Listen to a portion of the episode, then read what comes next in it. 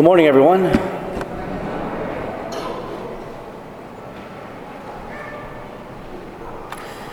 You know, the most amazing thing that has ever happened in this world is the death of the Son of God. It is amazing for many reasons. Um, it's amazing that God the Father allowed his Son to be brutally murdered by evil men. It's amazing that the Son did not call upon the myriad of angels to stop his persecution. It's amazing that Jesus spoke words of forgiveness from the cross as his own mother looked on. But perhaps the most amazing aspect about this event is that from it, the gift of eternal salvation was made possible. Only God, in His inconceivable wisdom and power, could bring forth the greatest good from the greatest evil. Nothing can be more evil than the brutal murder of the Son of God, and nothing could be more glorious than the transformation of that heinous act into the, the definitive act of salvation for all humanity. Jesus was the stone rejected by the builders, but that rejected stone was used by the Father to become the cornerstone of the new life of grace to which we are all called. And this brings us to this remarkable parable Jesus told in today's gospel. And I use the word remarkable because few parables are so instructive as this one.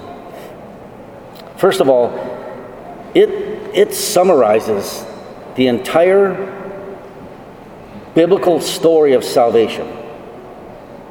So, allow me to illustrate here. The vineyard stands for the people of Israel, as our first reading from Isaiah points out. And the vineyard owner stands for God. The tenant farmers stand for the chief priests and the Pharisees, whom God put in charge of his people. The servants in the first group, whom the, the owner sends to the tenant farmers to get his share of the grapes, are the early prophets whom God sent to Israel. The servants in the second group are the later prophets the Son is the Son of God, whom the leaders of Israel killed under the misconception that killing Jesus would guarantee the continuation of their power. And the new tenant farmers, to whom the owner leases his vineyard, are the apostles of Jesus. They replace the chief priests and Pharisees as the new leaders of God's people. So, as we step back and look at this, the first leasing of the vineyard refers to the Old Covenant, the Old Testament.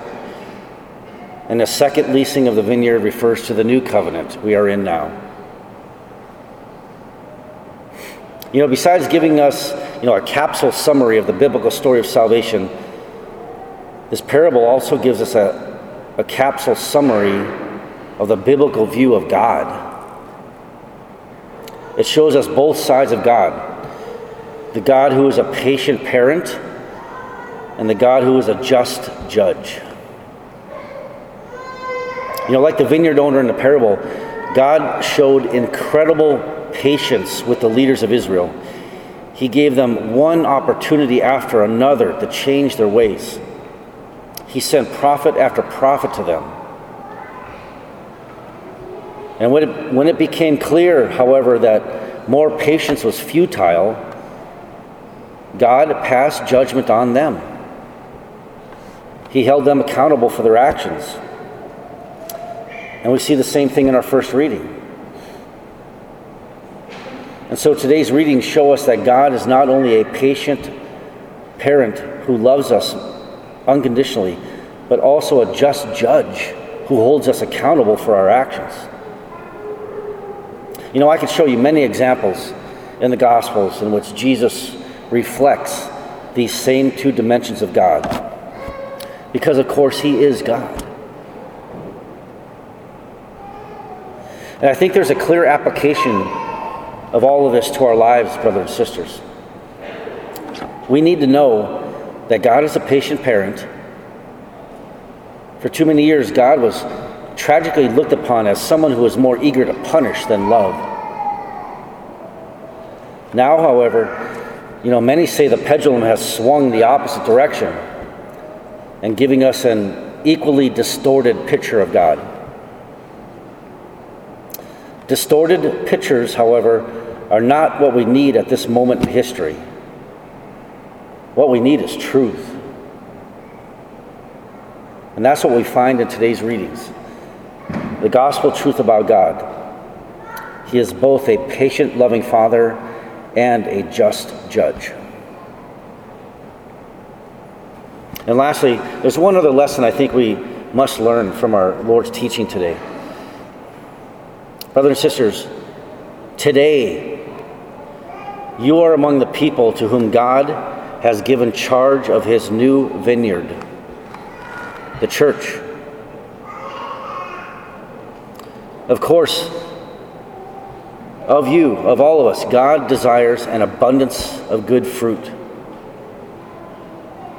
You know, though the church is entrusted to the Pope, bishops, and priests in a special way, it is also entrusted to the laity, each in their own way. Everyone must bear fruit for the kingdom of God, and everyone will be held accountable for their stewardship. Sometimes I think we can fall into the trap of thinking that we have, we have little to offer. You know, if we were the Pope, a bishop, or even a priest, we could do great things for God. And though that is probably true in, way, in some ways, it is no less true that everyone is capable of bearing an abundance of good fruit for the kingdom of God. Just look at the saints. bearing good fruit. God expects that of all of us. If you doubt the, that fact in any way, then again, recall the undeniable fact that the Father used the greatest evil ever committed, the crucifixion of His Son, to bring forth the greatest good ever known. If God can bring forth new life from death, then He can certainly use you in powerful ways. In fact, the weaker you are, the more insignificant you feel, the more God can use you to produce good fruit. So I think, my friends, today's gospel invites us to reflect upon the glorious fact that if God can use his own suffering and death to bring salvation to the world, he can also use all of us in ways that are, are beyond our imagination.